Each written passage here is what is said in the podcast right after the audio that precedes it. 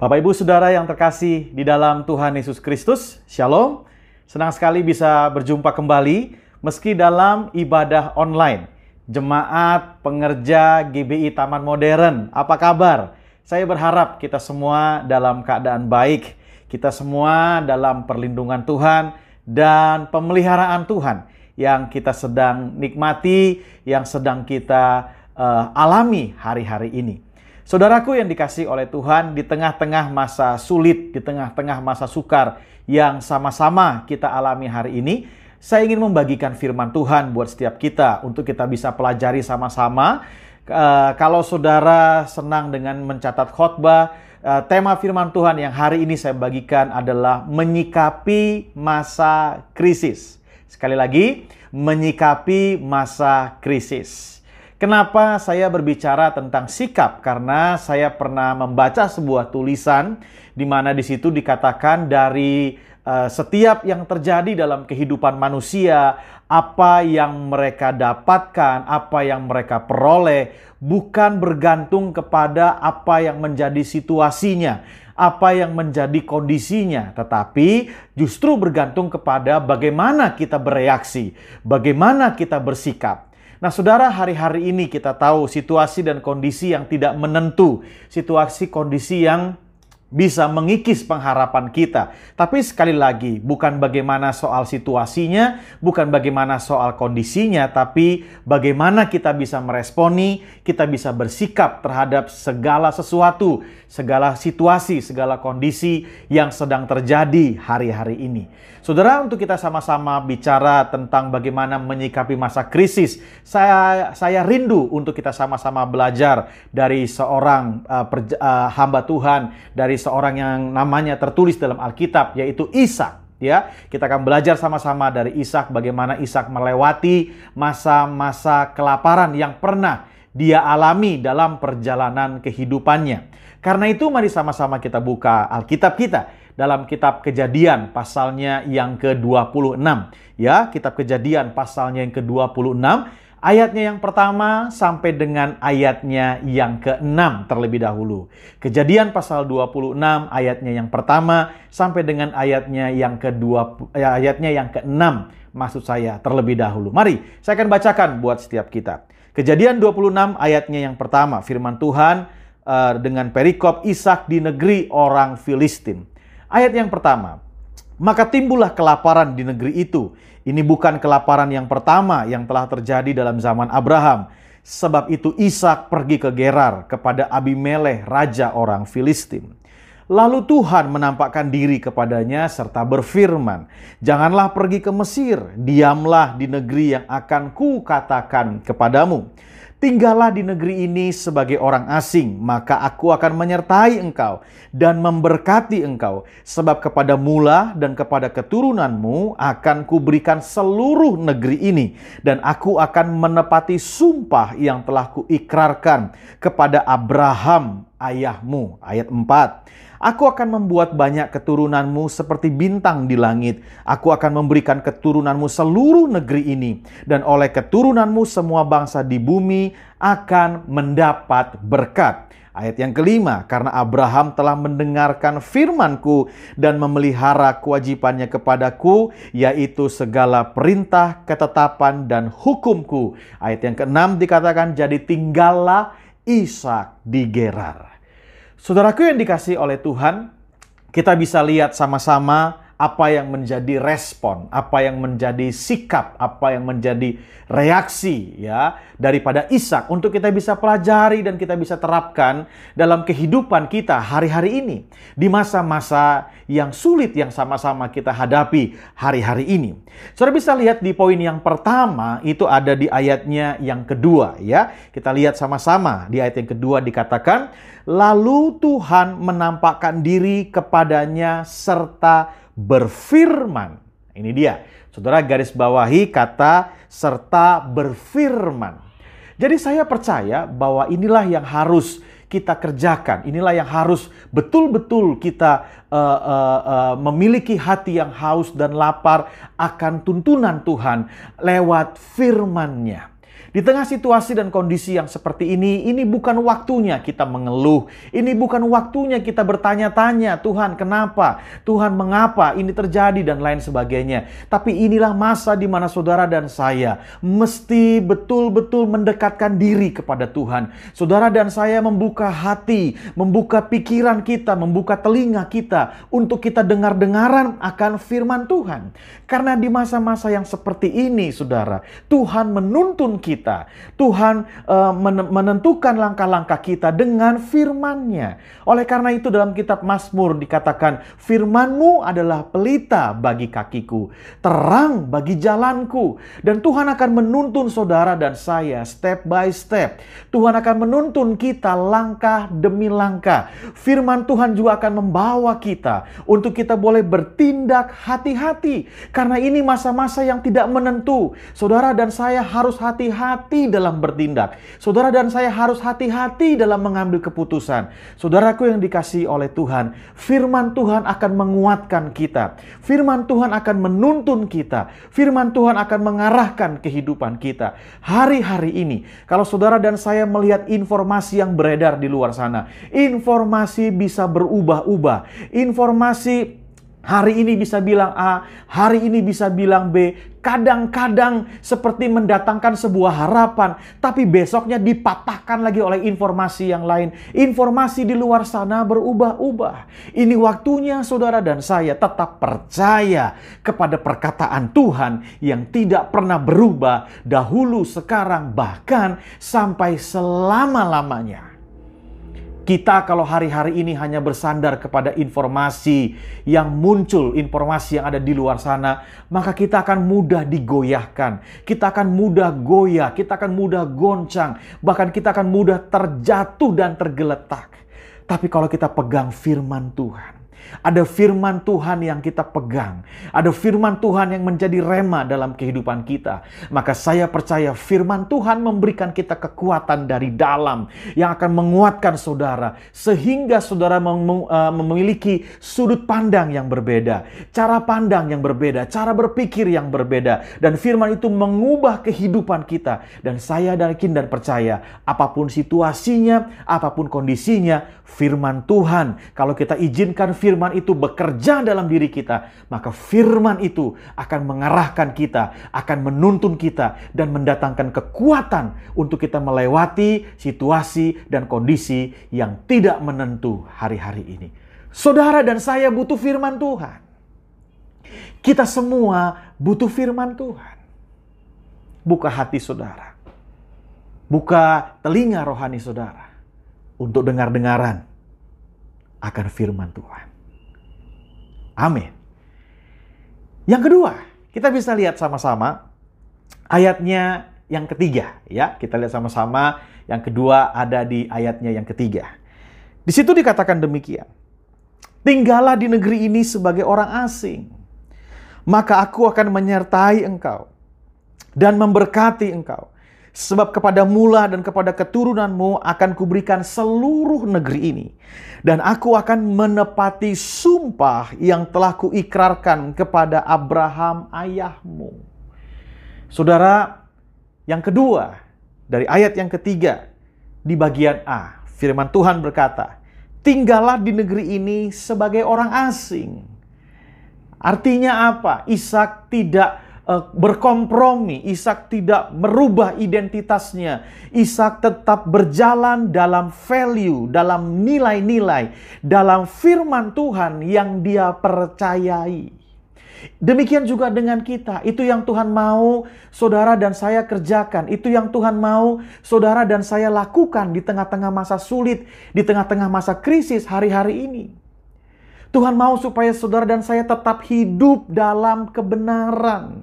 Jangan berkompromi dengan value, dengan nilai, dengan prinsip-prinsip yang dunia sodorkan. Di masa-masa sulit, di masa-masa sukar, sering kali orang berpikir jalan pintas. Mana yang bisa menghasilkan uang lebih cepat, mana yang bisa menghasilkan uang lebih banyak, sehingga berkompromi dengan dosa, berkompromi dengan cara-cara dunia.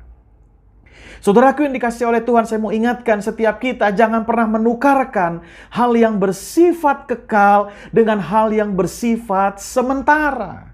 Itu yang Tuhan mau untuk kita kerjakan. Kita belajar dari Isa, ya.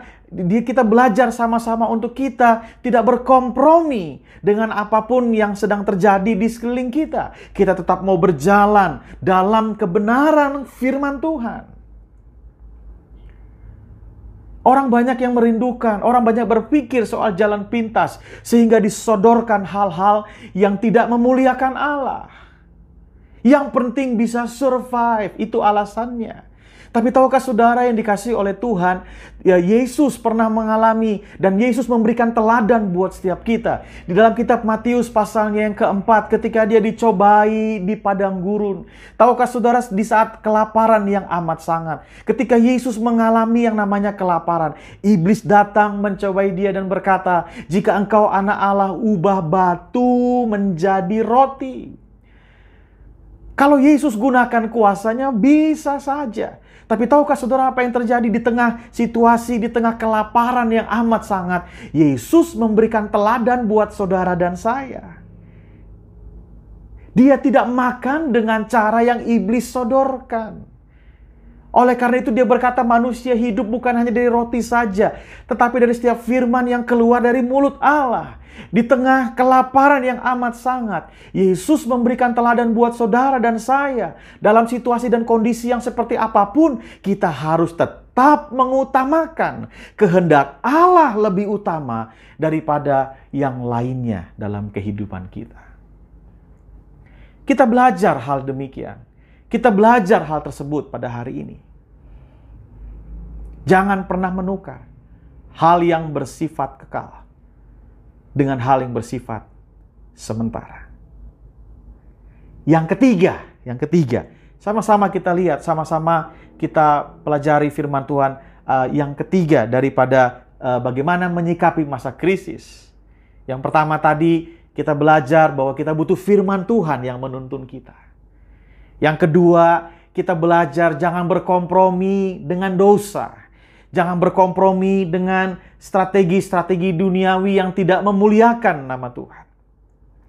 Yang ketiga, saudara, sama-sama kita lihat di dalam ayatnya yang ke-8 ya. Kita akan sama-sama lihat dalam ayatnya yang ke-8 ya.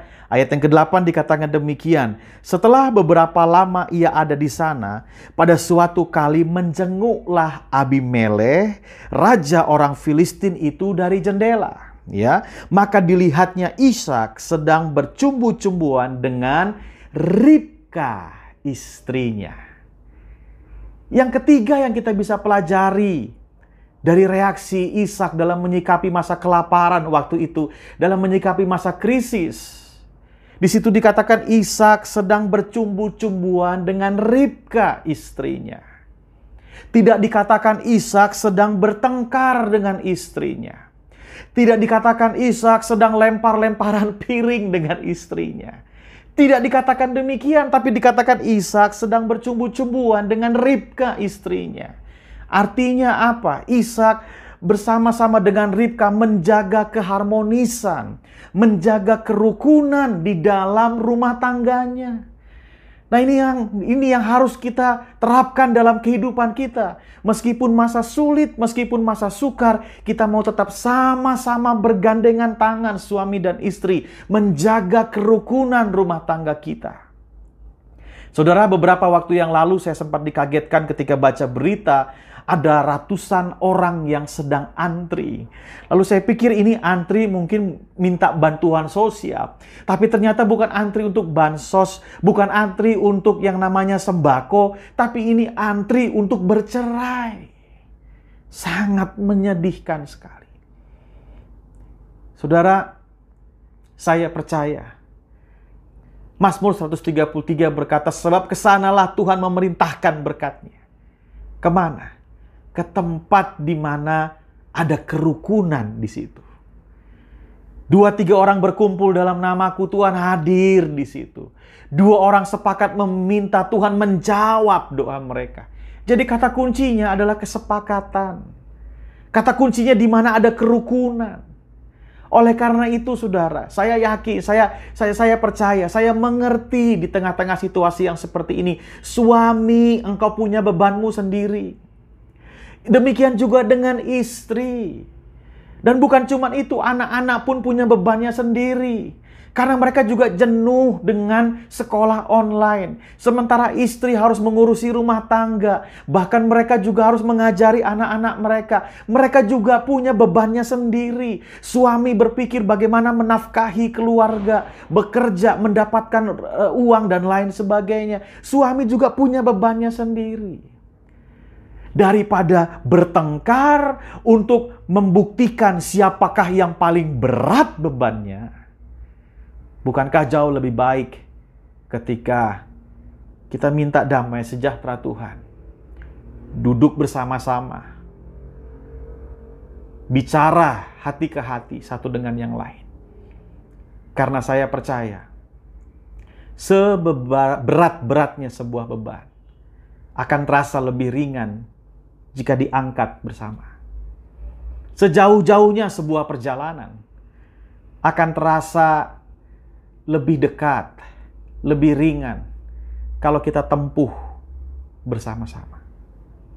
Saudara, yuk, ini bukan masanya suami menyerang istri, istri menyerang suami, tapi ini masanya di mana suami istri saling bergandengan tangan, saling menguatkan, saling mendoakan.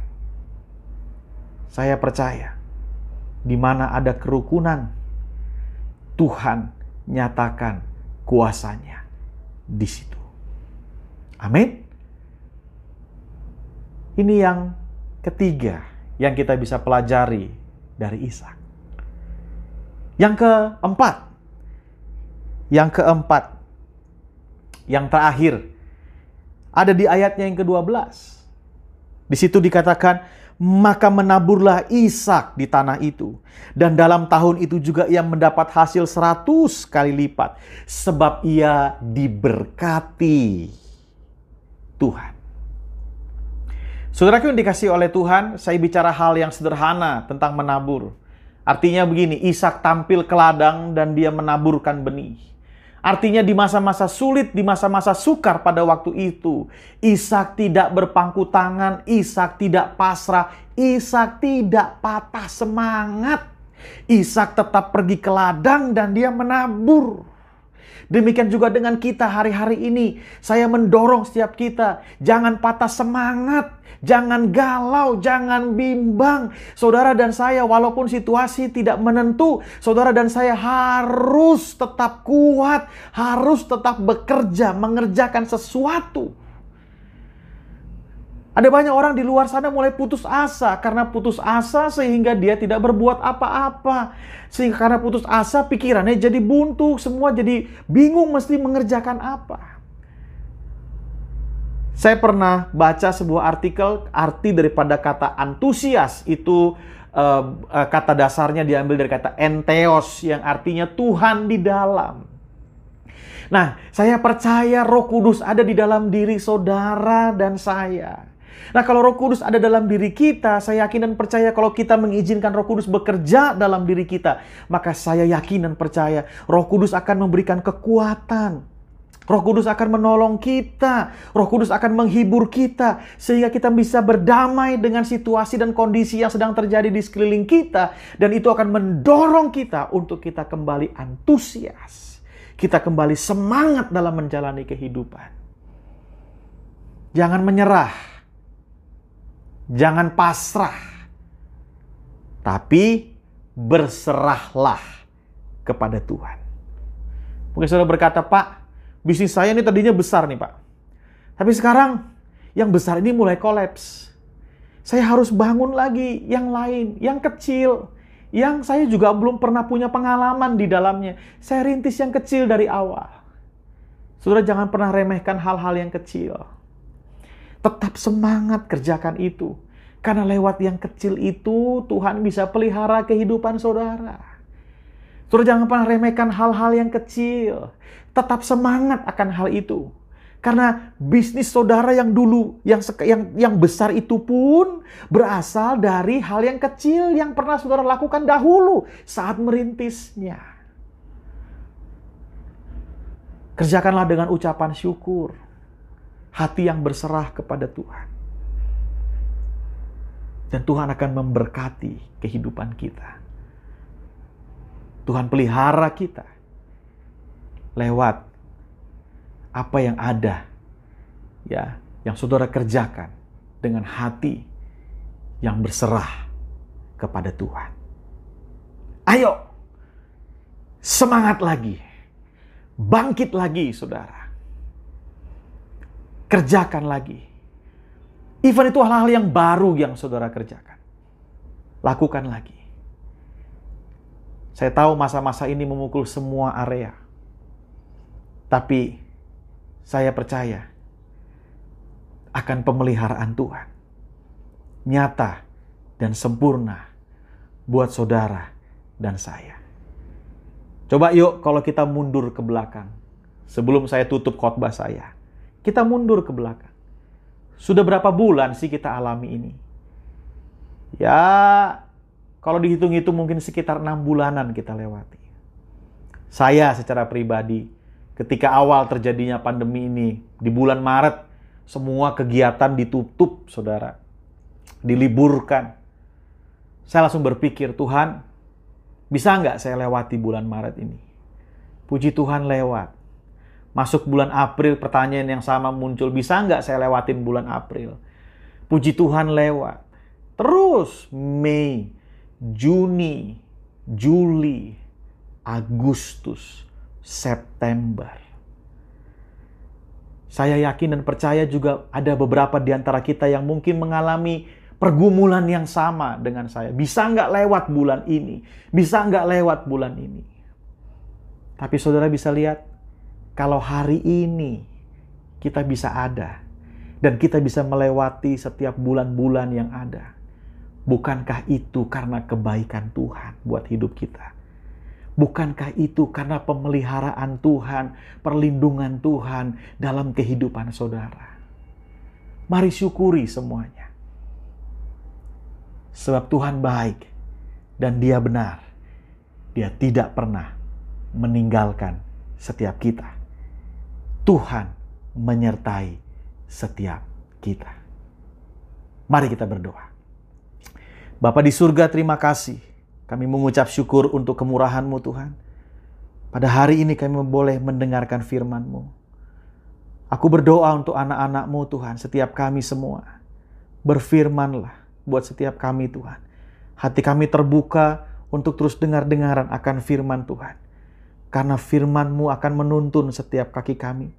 Firman-Mu menguatkan setiap kami. Tuhan ampuni kalau hari-hari yang lalu kami sempat bertanya-tanya kami sempat menutup diri akan firman Tuhan. Tapi hari ini Tuhan, aku berdoa lewat firman yang diberitakan setiap kami boleh dikuatkan kembali. Kembali mata kami fokus dan tertuju kepada Engkau. Mata kami melihat pengharapan itu hanya ada di dalam Engkau saja Tuhan. Berkati anak-anakmu, pekerjaan, usaha, bisnis mereka. Yang sakit Tuhan sembuhkan dalam nama Tuhan Yesus Kristus yang sedang memulai usaha yang baru, usaha yang kecil, Tuhan berikan semangat terus, berikan hikmat terus untuk mengembangkannya. Kami percaya pemeliharaan Tuhan nyata dan sempurna bagi setiap kami. Terima kasih Bapa. Kami mengucap syukur untuk kemurahan dan anugerah Tuhan dalam hidup kami. Dalam nama Tuhan Yesus Kristus, kami mengucap syukur dan berdoa. Haleluya. Amin. Saudaraku yang terkasih dalam Tuhan Yesus Kristus, itu saja firman Tuhan yang saya bisa bagikan buat setiap kita, jemaat GBI Taman Modern. Harapan saya, firman Tuhan ini boleh menjadi kekuatan buat setiap kita. Sampai berjumpa kembali dalam ibadah online berikutnya. Tuhan Yesus memberkati kita semua.